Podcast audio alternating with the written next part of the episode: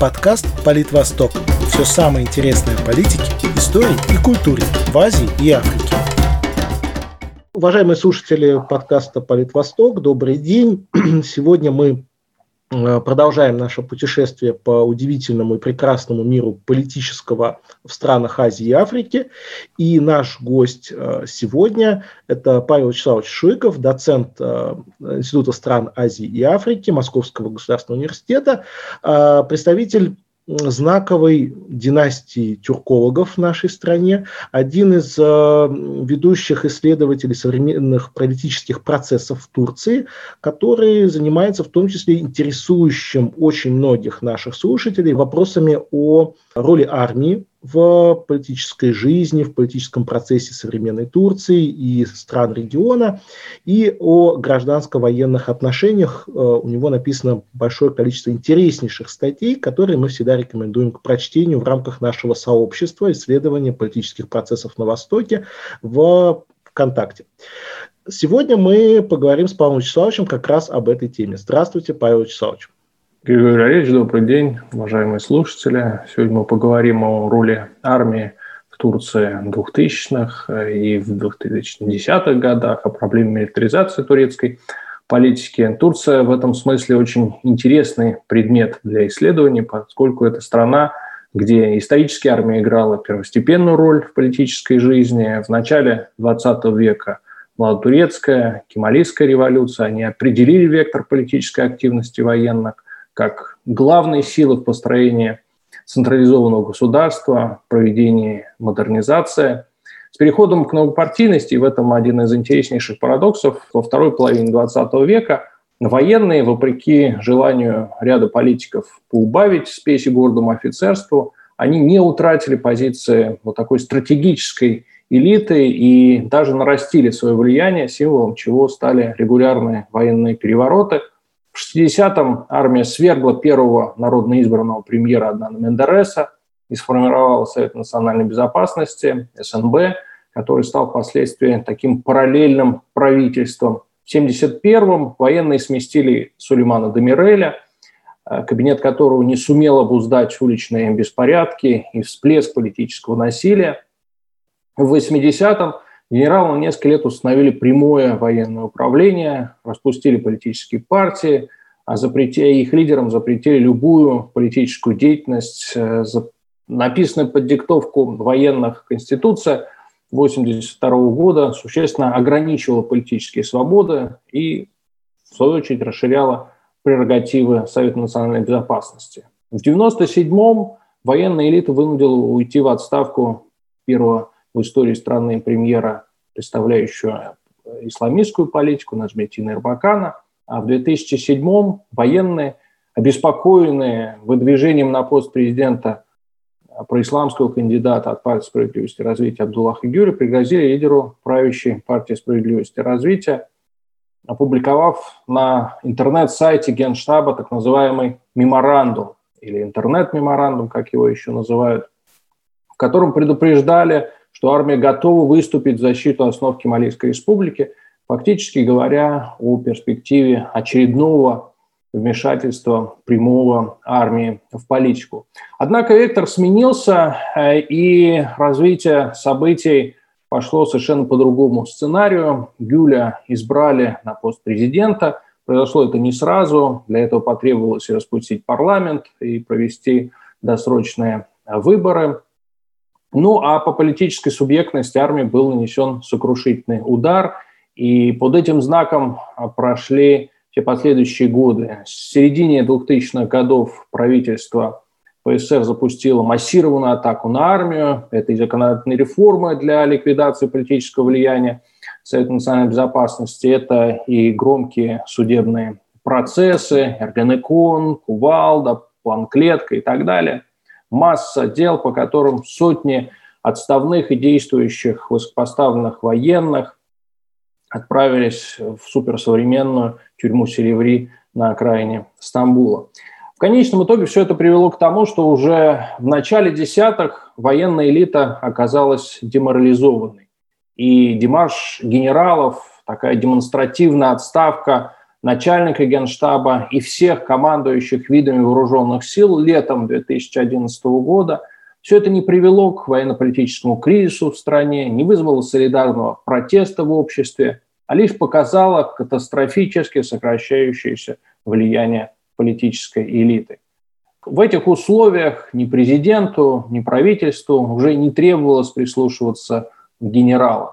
Более того, Эрдоган инициировал и структурное переформатирование офицерского корпуса. Это выразилось в продвижении исключительно лояльных кандидатов на руководящие и командные должности в армии, установление негласного контроля над армией со стороны Национальной разведывательной организации, известной даже э, в русскоязычных текстах под турецкой аббревиатурой МИД – и из состава этой структуры были максимально вычищены армейские офицеры, ну а руководитель МИД Хакан Фидан стал такой фигурой особо приближенной к Эрдогану. МИД э, начал оказывать услуги в таких деликатных операциях, как переброска боеприпасов исламистам, как бы э, контакты с боевиками э, запрещенного исламского государства, как трафик контрабанды нефти и так далее. Об этом писали оппозиционные газеты на протяжении всех десятых годов. И, наконец, неудавшийся военный переворот 15 июля 2016 года и последовавшие за ним репрессии вместе со структурными реформами во всех связанных с армией сферы, это Министерство обороны, военное образование, военное здравоохранение и так далее – все это знаменовало окончательное крушение той прежней парадигмы военно-гражданских отношений в Турции, ее замещение новой. Отличительная черта этой новой парадигмы военно-гражданских отношений – переход от модели опеки армии над политическим руководством страны со стороны военной элиты, военной элиты, которая обладала политической субъектностью, переход к многоуровневому подчинению всех армейских структур гражданской власти в стране.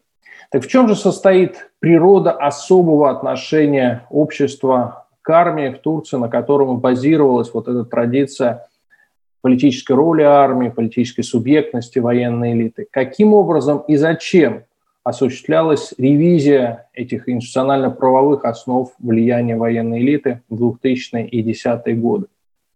На мой взгляд, отношение, особое отношение к армии и военным в Турции – вызвано не только спецификой формирования вооруженных сил и всеобщей воинской повинностью, но также рядом причин системного характера.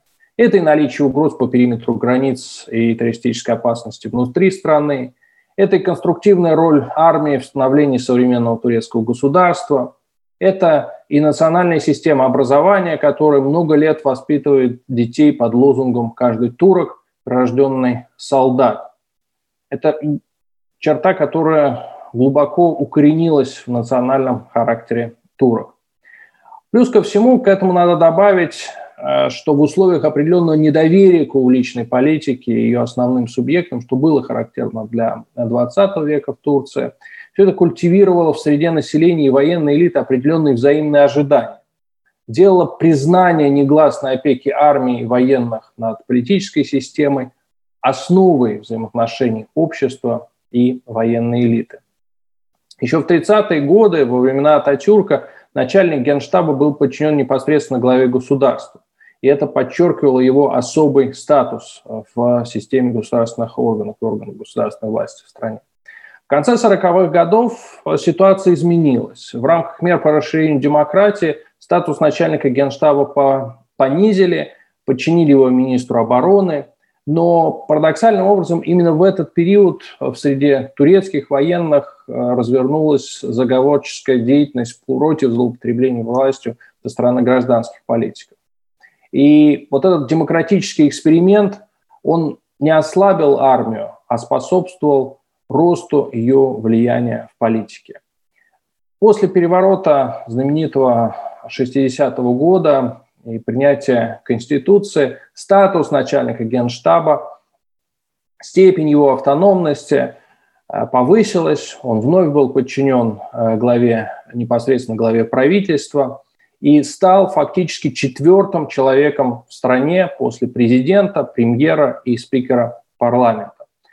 Тогда же был создан этот специфический орган Совета национальной безопасности, который объединил ключевых министров, командующих вооруженными э, с видами вооруженных сил, и орган этот стал важнейшей площадкой регулярных контактов гражданского и военного руководства страны, где армия, где военная элита излагала свою позицию по наиболее острым вопросам.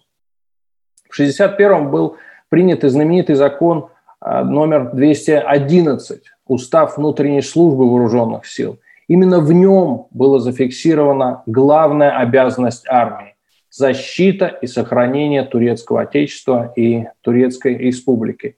Именно на эту 35-ю статью, вернее, расширенную ее трактовку, Э, опирались военные, апеллируя к наличию у них права на вмешательство в политику в форме военного переворота или меморандума, что мы наблюдали в 71 80 97 годах. Конституция 82 ныне действующая в стране, она принималась в условиях прямого военного управления и поэтому серьезно повышала статус всех структур, связанных с армией, военной элитой, в частности, разумеется, Совет национальной безопасности. И по этой Конституции, по ее первоначальной редакции, рекомендации СНБ становились приоритетными для правительства был принят специальный закон, по которому генеральный секретарь Совета национальной безопасности получил, получал право неограниченного доступа к любому гражданскому органу управления для мониторинга реализации рекомендаций, которые выпускал СНБ. И наличие такого институциализированного механизма политического влияния армии в 80-е годы сделало вмешательство непосредственно армии генералов в политику – уже не столь актуальным вопросом. Генералы предпочитали давать рекомендации, и как э, признавался Хельмир Шкёк, переворот перестал быть выходом. Эти рекомендации стали отличительной чертой военно-гражданских отношений 80-е и 90-е годы. Но период 2000-х годов ознаменовал начало обратного процесса, реализацию другого сценария. Прежняя система сдержек и противовесов между военным и политическим руководством страны и сама парадигма военно-гражданских отношений стала претерпевать серьезные трансформации. И первым в ряду таких шагов стала административная реформа 2003 года. Генсек Совета национальной безопасности э, стал гражданским лицом, а не действующим генералом. Сама структура лишилась права неограниченного доступа к любому госучреждению – а его аппарат был урезан на 25%. Регулярность заседаний СНБ сократилась вдвое. Из ежемесячных они стали проводиться раз в два месяца, что существенно сузило возможности использования СНБ как такого инструмента давления на правительство. Следующим после э, реформ 2003 стали административные реформы 2010-х годов. Здесь армия лишалась возможности самоочищения. Счетная палата наделялась дополнительными возможностями по контролю экономической деятельности военных.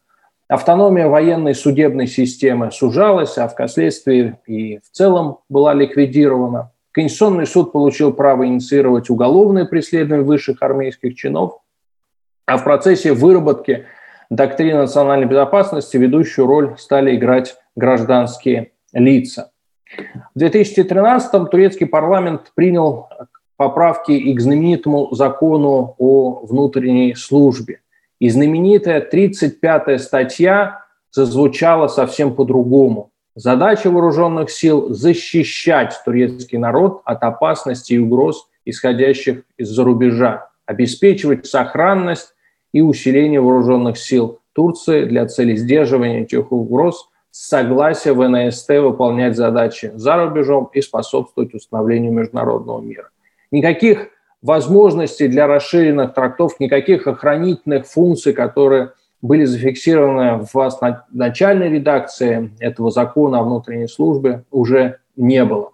Из текста были изъяты общие формулировки о роли армии, вместо них были обозначены конкретные функциональные задачи, что исключало номинальное правовое основание для вмешательства армии в политику под предлогом защиты основ республики. В законе особо оговаривалось, что военнослужащие турецких а, вооруженных сил не могут заниматься политической деятельностью, вступать в партии, ассоциации и так далее. За военнослужащими сохранили право на участие лишь в организациях, существующих под эгидой Министерства обороны и не являющихся политическими. Даже о вступлении в спортивный клуб необходимо было уведомлять Министерство обороны, что лишний раз демонстрировал правовую подчиненность вооруженных сил гражданской власти в стране. Ситуация середины десятых годов и неудавшийся военный переворот, путь лета 2016 года ознаменовал такой водораздел между предшествующим периодом гипертрофированного участия армии в политике и современным этапом, позволив политическому руководству страны в достаточно ускоренном порядке завершить масштабное переформатирование военно-гражданских отношений и реструктуризацию армии.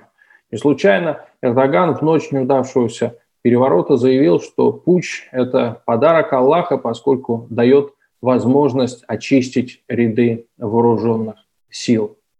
Структурная реформа, объявленная в конце июля 2016 года в рамках чрезвычайного положения, внесла без привлечения революционные изменения как в систему организации армии, так и модель военно-гражданских отношений в Турции.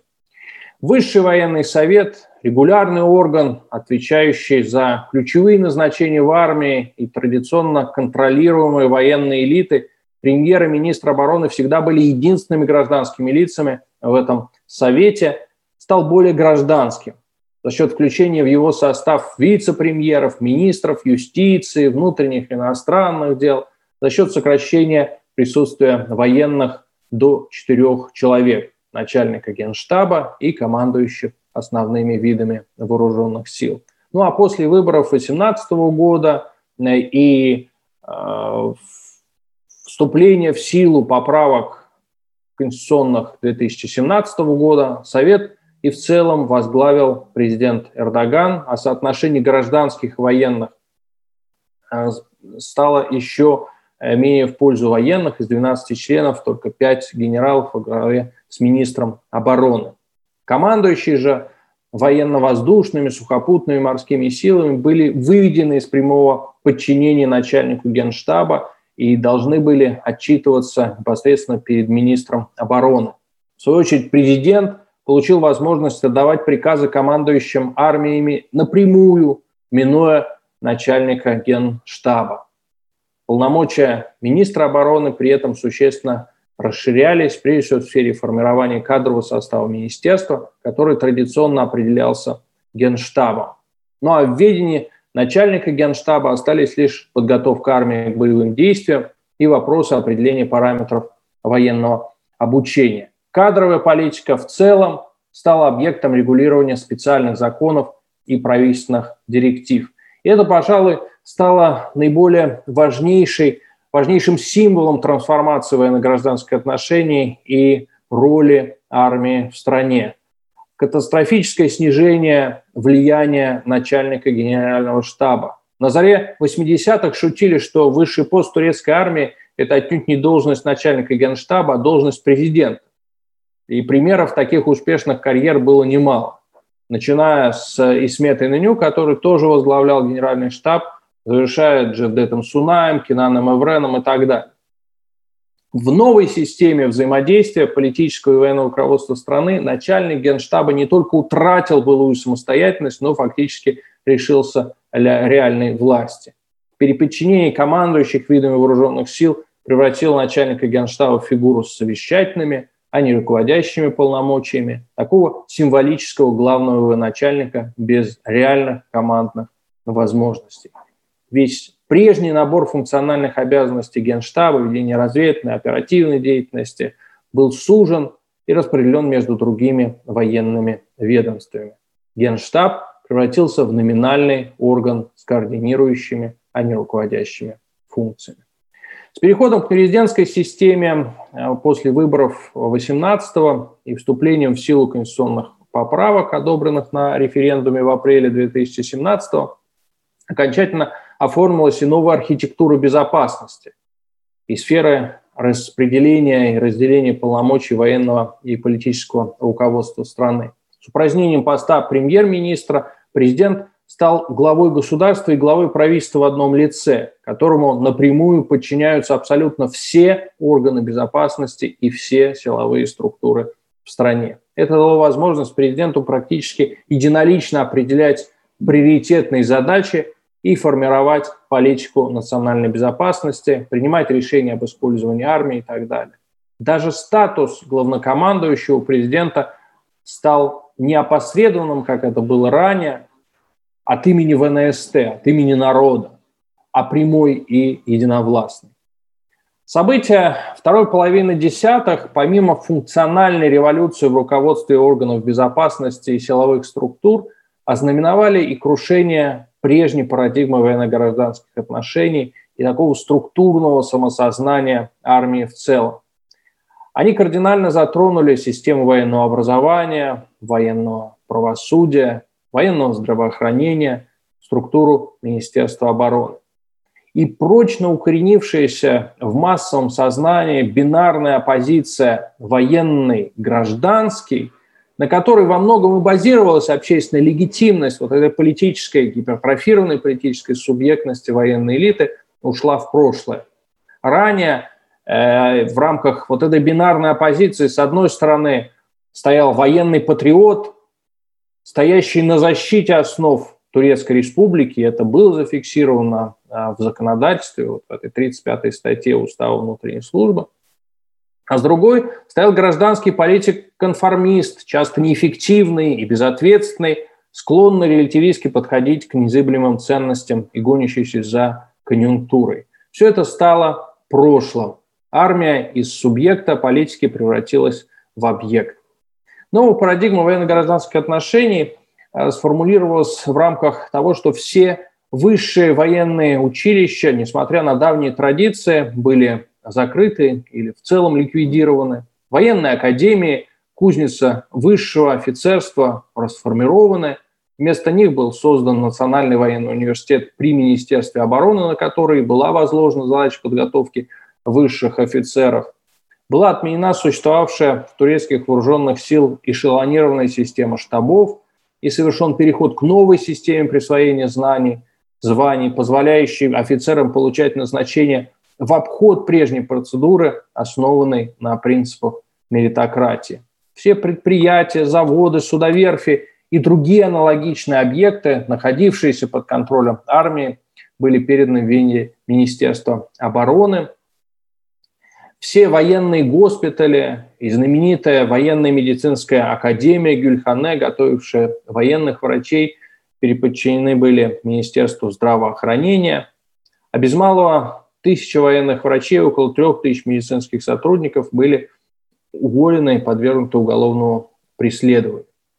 В свою очередь, командование военной полиции, жандармерии и береговой пограничной охраны было передано в ведение Министерства внутренних дел – ну а само Министерство обороны подверглось масштабной кадровой реструктуризации, одна из задач которой состояла в увеличении доли гражданских служащих с 7% до 60%. Кадровое переформатирование вооруженных сил стали, пожалуй, наиболее ярким проявлением вот этой новой модели военно-гражданских отношений.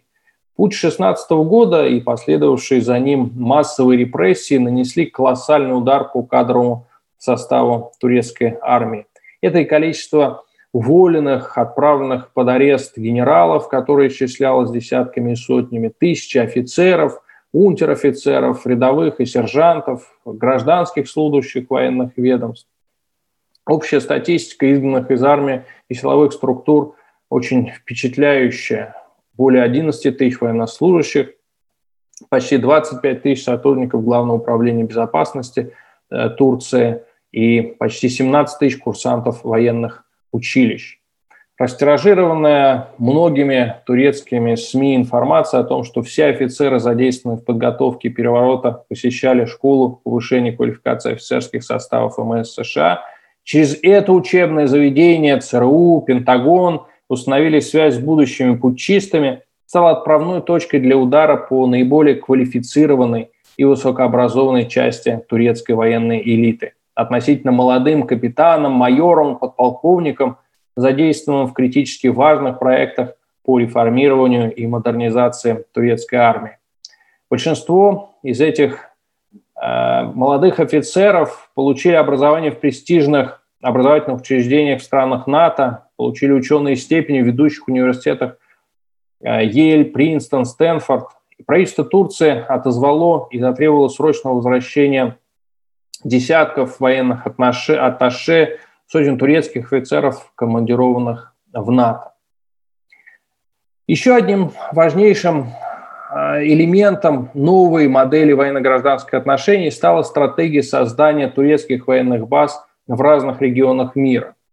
И это также стало отражением и феномена милитаризации турецкой политики как внутренней, так и внешней.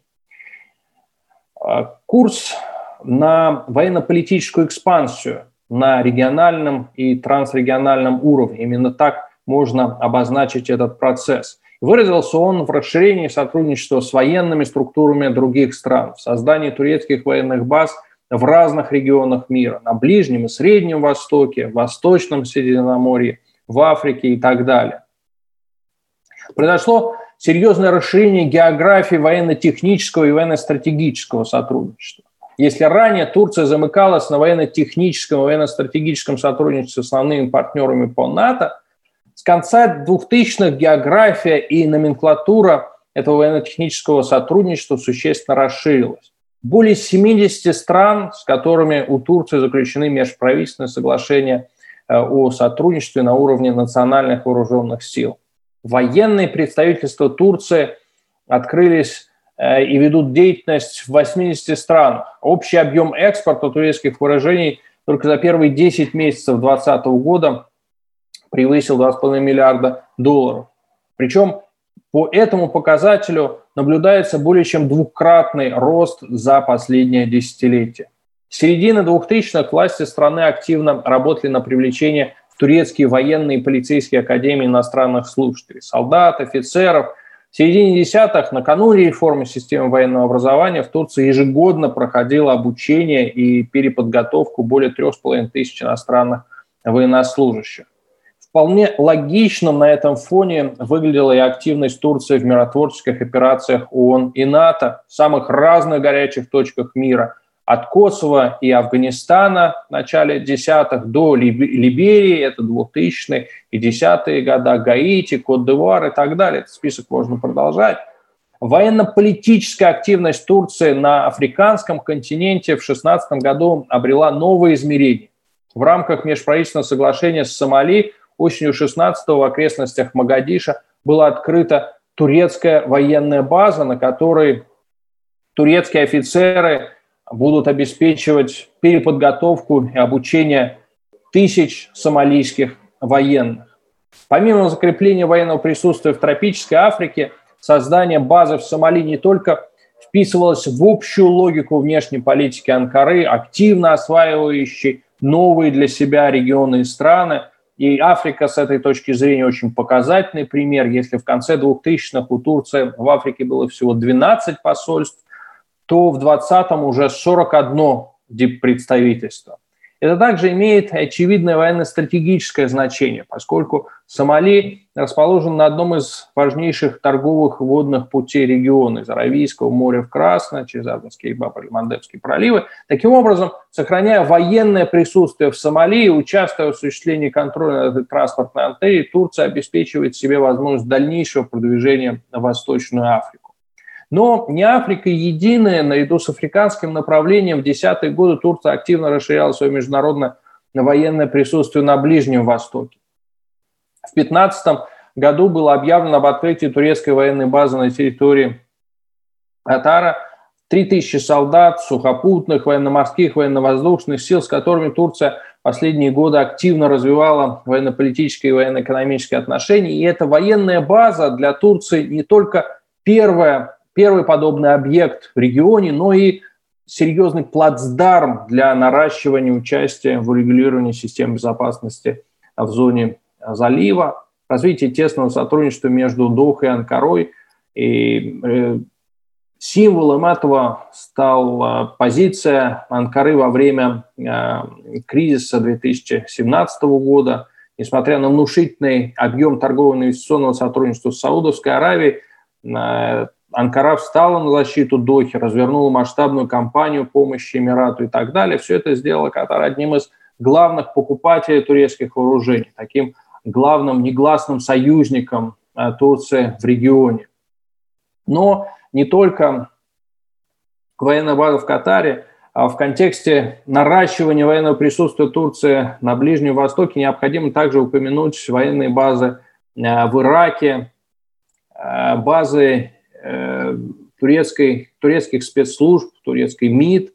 По некоторым данным их насчитывается несколько десятков, а также военные базы в Сирии, запланированные и разворачиваемые сейчас – на Балканах также осуществляется аналогичный процесс. Турция наращивает военно-политическую активность, расширяя рамки соглашения о сотрудничестве в оборонной сфере. Например, а, с Тираной. А, Тирана предоставила а, турецким кораблям доступ в военно-морскую базу Паша-Алиман взамен на помощь в осуществлении ее модернизации – а в 2010 году турецкие военные суда получили разрешение на временную дислокацию в еще одном порту Дуррес. Таким образом, и на Балканах идет полномерный процесс наращивания военно-политического присутствия, наращивания политического влияния Турции. Помимо Ближнего Востока, помимо Балкан, а, власти Турции работают над расширением военно-политического присутствия и на Южном Кавказе. И это не только ситуация, связанная с обострением Э, конфликта в Нагорном Карабахе. Но эти процессы имеют гораздо более длительный э, по продолжительности э, промежуток времени. С конца 2000-х турецких СМИ активно обсуждалась перспектива создания военной базы в Нахичеване, сотрудничество с вооруженными силами Азербайджана, направление военных советников. И опять-таки это не ситуация 2020 года, а это процессы, которые разворачивались на протяжении последних а, полутора двух десятилетий. Э, в ближайших планах Турции можно увидеть и расширение военного присутствия, возможно, развертывание военно-морской базы на территории Турецкой республики Северного Кипра, наращивание военного сотрудничества с Грузией. В целом мы с вами видим Э, то, как проявляется процесс милитаризации э, турецкой внешней политики, разворачивающийся на фоне такого радикального трансформирования военно-гражданских отношений в стране. С другой стороны, это происходит на фоне нисходящей динамики кооперации с ключевыми западными партнерами и НАТО, разносторонняя помощь США сирийским курдам – стала предметом сильного раздражения не только в политических кругах Турции, но и среди турецких военных. Э, и это серьезным образом подорвало, размыло и без того снижающееся доверие Турции к западным союзникам. Ну а дополнительным фактором стало то, что многие западные страны, многие союзники э, по НАТО очень неоднозначно себя повели в дни путча 2016 года. Руководство НАТО лишь спустя месяц после событий выступило с осуждением путчистов, а многие офицеры, обвиняемые в подготовке переворота, нашли политическое убежище в странах-членах Альянса. Рассматривая радикальную трансформацию военно-гражданских отношений в континууме последних двух десятилетий, в целом можно выделить ряд ключевых факторов, катализаторов этого масштабного процесса. Во-первых, реформы европеизации 2000-х, которые определили ход политической трансформации страны Турции на последующие два десятилетия. Во-вторых, это рекордное по продолжительности для демократического периода развития страны время пребывания у власти одной партии. Относительные успехи экономического курса, который на начальном этапе существенно усилили позиции гражданской политики Турции в целом. В-третьих, это переосмысление содержания и изменения в подходах к определению угроз национальной безопасности и мер по их купированию. Все это выразилось в том, что традиционный для военной элиты подход секьюритизации острых политических вопросов уступил место поиску политико-экономических компромиссов. Ради обеспечения национальной безопасности стали активно использовать инструменты мягкой силы, это было характерно для 2000-х годов, и с соседними государствами налаживался политический диалог, развивалось экономическое сотрудничество. Четвертым а, фактором можно выделить формирование нового поколения политической элиты в Турции, которая отличается более консервативной позицией, и которая при этом не испытывает пиетета а, к армии, к военной элиты. Экспансия представителей этой новой элиты во властные институты – в сферу бизнеса, образования, существенно ослабила позиции традиционной кемалийской элиты, всегда испытывавшей почтение к военным, покорно относившейся к доминированию военной элиты в политической сфере. Наконец, перемены в восприятии армии турецким обществом. С одной стороны, по-прежнему соглашающимся с необходимостью высокоэффективной и боеспособной армии, но с другой – не поддерживающим политические амбиции военной элиты. Революционные перемены в устоявшейся модели военно-гражданских отношений, взаимоотношениях общества и армии, которые стали символом Турции рубежа 2000-х и 10-х, имели достаточно неоднозначные последствия и для Турции как страны. Тотальные репрессии против высококвалифицированных офицерских кадров – после путча 16 года не только серьезно ослабили военную элиту, но и негативно отразились на военно-техническом, военно-стратегическом потенциале турецких вооруженных сил. Усилиями начальника генштабов 2000-х, э, начала десятых число турецких офицеров со степенью магистра, доктора существенно возросло, и это резко повысило интеллектуальный, командно-аналитический потенциал высших офицеров и армейского руководства в целом. А сложившиеся в ходе кадровых чистых ситуаций, крайнего дефицита квалифицированных военных кадров, особенно для работы за границей, очевидный показатель глубокого кризиса, в котором оказалась турецкая армия. Расформирование военных училищ, создание вместо них военного университета можно увидеть в этом удар по традиционному механизму воспроизводства военной элиты, воспитанной на принципах Ататюрка – Исторически большинство офицеров проходили через фильтр высших военных училищ, учебная программа которых предполагала индоктринацию кемалийской идеологии, кемалийскими ценностями. Создание механизма продвижения по службе на высшие командные должности нештабных офицеров – это как раз пример того, как разрушилось, э, разрушился еще один фильтр, позволявший не допускать в ряды военной элиты недостаточно квалифицированных или идеологически неграмотных офицеров. Ну а переподчинение жандармерии, воздушной и морской пограничной охраны Министерства внутренних дел, а всех командующих видами вооруженных сил министру обороны – это, конечно же, удар по функциональной самостоятельности армии. Кардинальное переподчинение армии, военной элиты, гражданской бюрократии, политическому руководству страны, между тем, таит в себе и ряд серьезных рисков – во-первых, в нынешних условиях отсутствует какой-либо механизм разрешения потенциального конфликта между правительством во главе с президентом и армейским руководством.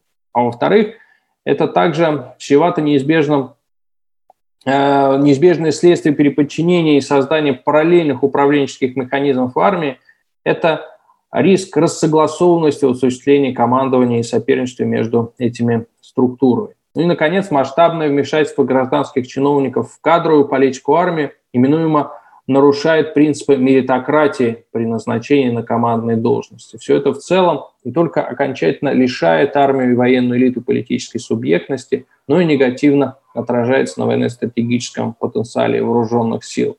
При этом Турции складывается действительно парадоксальная ситуация. На первый взгляд режим Эрдогана окончательно лишает и уже лишил военную элиту политической субъектности, ликвидировал всех реальных и физически нелояльных режимам военных функционеров, от курсанта до генерала, а с другой – с низведением армии до инструментального уровня роль вооруженных сил в ряду механизмов наращивания внешнеполитического влияния и регионального веса Турции только усиливается, что мы наблюдаем десятые годы.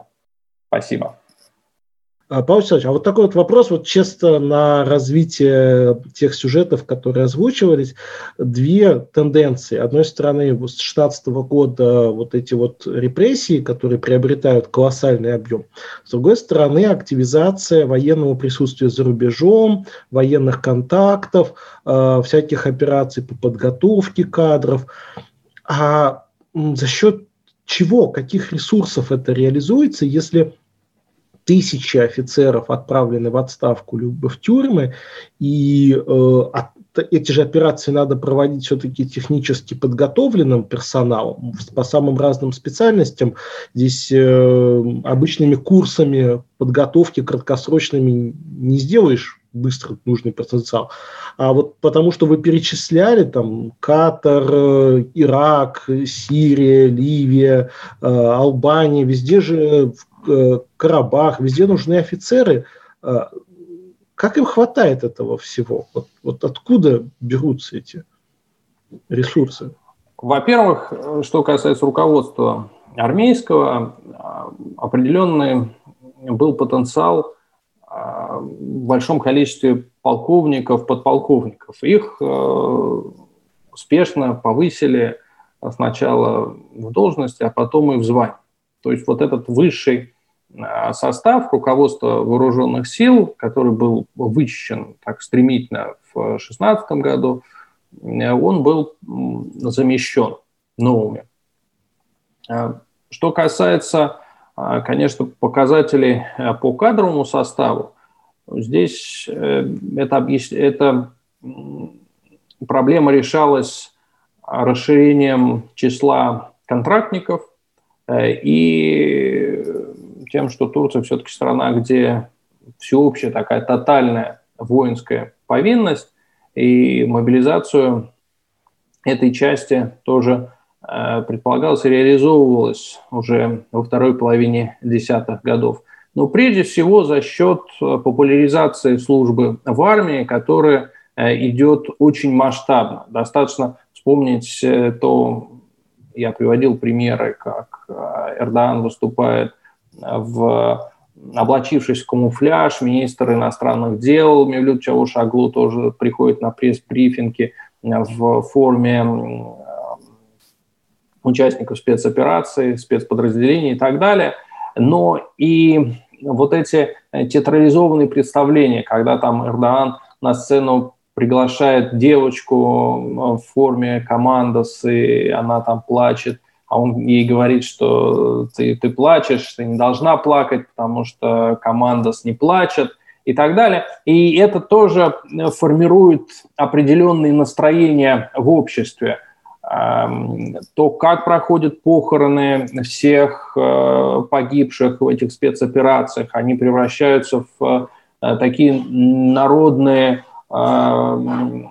народные ходы, Э, героизация, популяризация, это тоже способствует тому, что проблемы с пополнением рядов спецподразделений и наполнением портфеля контрактников не происходит.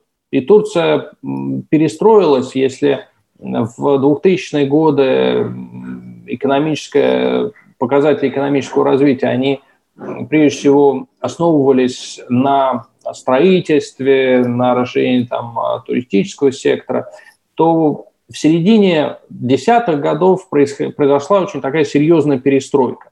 Э, количество ассигнований и средств, задействованных э, в проведении спецопераций, в реконструкции областей, которые подверглись э, там, массированным атакам и пострадали в ходе этих спецопераций. Вот что стало двигателем – экономической жизни Турции. Совсем не та новая Турция, которую обещал Эрдоган, приходя к власти в 2000 году. Но это реалии сегодняшнего дня.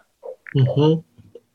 Тогда еще один вопрос, если позволите. Вот, а вот это вот репрессии, чистки, да, было сказано, что большое количество людей было отправлено в тюрьмы. А вот э, какие сейчас есть вот цифры, данные по тому порядку, вот те, кто не был отправлен в тюрьмы, э, где они, нашли, нашли ли они себя? Ведь один из вопросов, который ставится на пути демилитаризации, демобилизации вооруженных сил, военнослужащих, а где они будут работать? Э, как сделать так, чтобы они не использовали свой навык, в дальнейшем полученный во время военной службы, для усиления криминального фактора, для, соответственно, создания угрозы безопасности внутри страны. Ну, как бы с чем сталкиваются те же самые Соединенные Штаты на фоне демобилизации э, ветеранов Ирака и Афганистана. Они сталкиваются с тем, что как бы, здесь проблемы есть психологические, как их в дальнейшем инкорпорировать в общество, экономически, экономические проблемы, как их э, поставить э, на, на работу э, в сектор, где они будут чувствовать себя комфортно, будут получать зарплату и не будут думать о насилии, скажем так. Вот в Турции в этом отношении, учитывая политический характер вот этих отставок 16-17 годов, вот эти люди, которые оказались не в тюрьме, что, как с ними вообще поступили, какова их судьба? Ну, судьба их незавидная. А все, кто оказался в этом блэк-листе, а, они фактически лишены возможности социализации, лишены возможности трудоустроиться. В случае с военными эта тема не так остро звучит э, в Турции, ну просто в силу того, что военные не привыкли публичной дискуссии по таким вопросам. Ну и кроме того, большинство военных, которые подозревались в участии прямой или косвенной событий 2016 года, они по-прежнему находятся в местах лишения свободы по большей части. По большей части. Это очень больно отразилось на тех, кто был в сфере, например, образования. И эта проблема для Турции звучит очень остро, потому что там эти сотни, тысячи учителей, школ, эм, преподавателей вузов, но их чуть меньше, эм, ученых, которые получили вот этот волчий билет. Их выгнали из университета, у них э, поначалу отобрали вообще и заграничный паспорт, то есть они не могли никуда уехать, э, покинуть Турцию, э, были, так сказать, э, урезаны в таких э, базовых правах, и при том они были лишены средств сочетания, потому что никто их не был готов трудоустроить и так далее. Эта тема очень остро звучит и становится предметом разнообразных протестных акций, проходящих в Турции регулярно на протяжении последних лет. С точки зрения офицеров здесь же ведь нет той проблемы, которую вы обозначили э, применительно к Соединенным Штатам. То есть нет такого числа вернувшихся э, после боевых действий ветеранов, э, которые оказались не у дел.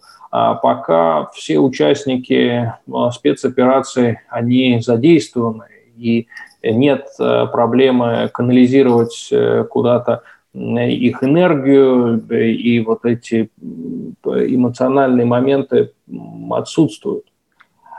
Угу. Что касается Просто вы так, тех вы людей. объяснили про вот этих вот турецких военных, то есть э, они оказались, вот мне напрашивается прямо аналогия с ага. иракским офицерством, после принятия закона о дебасификации после падения режима Саддама Хусейна. То есть а, целая прослойка общества, которая до этого была элитой, была всем, оказалась а, просто делегитимизирована. Она была исключена из политических процессов, она исключена из экономической жизни, она лишена права на полноценное гражданство. И это во многом стало, превратилось в то, что они превратились в социальную базу, для э, антиправительственного движения, скажем так, в широком смысле слова. Они стали социальной базой отчасти для дальнейшего ислам, роста исламского государства. Вот в Турции такой проблемы не видят э, в этом. Или действительно способ решения этой проблемы только всех держать в тюрьмах? Ну, ведь э, в Турции э, не было ситуации, которая сложилась в Ираке. И внешней интервенции, и все-таки армия, как показал э, неудавшийся военный переворот, она не монолитна, она не готова выступить таким единым фронтом. И а, эпизоды, там, когда адъютант застрелил э, генерала, это стало такой народной легендой. А вот этот адъютант, которого тут же сразу, разумеется, убили, застрелили, эм, он стал национальным героем, и знание его имени и фамилии – это обязательный вопрос на тестах э, государственных и гражданских э, служащих. Здесь такого не было. То есть часть, э, часть армии, часть военной элиты решила пойти на сотрудничество с властями или, по крайней мере, решила не поддерживать вот такое решительное выступление против правительства, против Эрдогана и так далее. То есть здесь не было необходимости просто весь офицерский корпус э, или всех, всех абсолютно всех э, генералов э, вытеснить на обочину и строить армейские структуры и политические институты, заново наполняя их совершенно иным содержанием. Все-таки Турция такой процесс не пережила. Э, и отсюда нет такого масштаба, такого масштаба проблемы. Ведь э, деабасизация Ирака в конечном итоге все это привело к э, появлению исламского государства Ирака и Леванта. Забывают, что это корнями уходит в середину 2000-х годов, а отнюдь не в середину десятых, там и там первый, там, 12-13 год, когда это стало предметом широкого обсуждения э, в мировых СМИ, а корнями это уходило как раз э, в этот процесс. Я не думаю, что в Турции повторяется ситуация иракская э, в силу отсутствия таких масштабов, раз в силу того, что вот эти механизмы индоктринации ценностями более консервативными и механизмы, которые... Вот эта перестройка фильтров. Ведь я говорил о том, что ликвидированы одни фильтры, но я не сказал, что они заменены другими фильтрами. Э, и этот другой фильтр, он настроен на то, чтобы э, на руководящие должности вооруженных силах попадали э, люди исключительно лояльные политическому режиму и лишенные каких-то гипертрофированных амбиций и, соответственно, не подпадающие под категорию таких потенциальных бунтарей, э, потенциальных э, командиров вот этого протеста или архитекторов нового военного переворота. И этот механизм работает достаточно эффективно. Этот механизм работает достаточно эффективно – и э, эффективность его базируется на том, что он не был запущен, так сказать, по горячим следам военного переворота, а он выстраивался задолго до 2016 года. И то, как происходило кадровое переформатирование вооруженных сил на рубеже 2000-х и 10-х годов, что было сделано после 2011 года. Это как раз показатель того, как вот этот э, фильтр, новый фильтр настраивался – и все-таки провал путча 2016 года, э, он трагический для Турции, но я убежден, что э, если бы переворот удался, то это стало бы не меньшей трагедией для страны. И события начала 80-х красноречиво об этом говорят. Те же самые последствия, те же самые массовые репрессии, только против других вы они осуществляли. Угу. Понятно. Спасибо, спасибо, Павел Вячеславович. Всегда хочется задаться вопросом такие, а как вообще удалось нарастить так быстро пенитенциарную систему? Но с другой стороны, понимаешь, что в истории таких случаев очень много, и построить тюрьмы – это не проблема. Как Турки гордятся с тюрьмой Селиври, она крупнейшая в Европе. Она на европейской части э, Стамбула расположена, и она считается крупнейшей, самой современной тюрьмой. И э, когда она была открыта на заре, э, то есть вот э, как раз все эти процессы второй половины 2000-х годов, все подозреваемые там и дела, в которых обвинить, да, да, Эргенекон, Планктет Квал и так далее, все они отправлялись в эту тюрьму Селиври со сроками там 100-140 лет и так далее, в, такой, в таких лучших американских традициях. Э, и казалось, что ну, слишком эта тюрьма просторна для даже такого количества репрессированных. Но, как оказалось, э, в общем-то, турецкие власти... Э, Приглядкой на будущее. Сказать, да, да. С расчетом, с расчетом на перспективу. Но не она же единственная же используется. Ведь вот порядок э, людей, которые были подвергнуты репрессиям, их же доживаются десятки. Конечно, конечно. Такие масштабы, э, которые были в 16-17 году. Не, ну, людей просто в таких э, лучших чилийских традициях сгоняли на стадионы, на футбольные поля, картинки. Сейчас все они практически удалены. То есть э, то, что э, в сети публиковалось и циркулировало э, летом 2016 года, вот эти кадры там, с допросов в полицейских участках, эм, эти фотографии, которые в турецких газетах были опубликованы, от них просто волосы дымом оставались, что, что творилось. И это как будто ты читаешь э, мемуары э, левых э, интеллектуалов турецких, оказавшихся в 80-е годы в этих лабораториях Мили Стихбарат Ташкилаты, национальной разведывательной организации, и как будто ты вот оказываешься в этой ситуации, просто картинка и видеоряд из 2016 года все то же самое. Такое чувство человека ненавистническое, презрение к таким базовым, базовым правам, такая чрезмерная жестокость.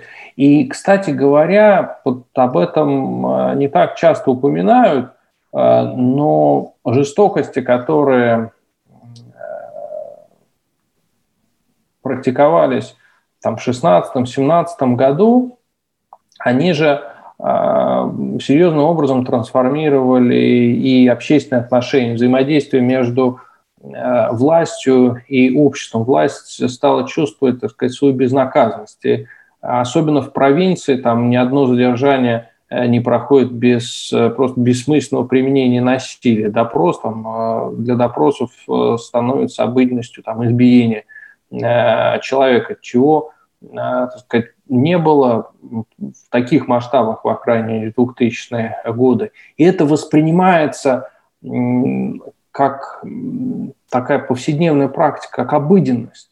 И это, конечно, внушает э, очень серьезное э, беспокойство.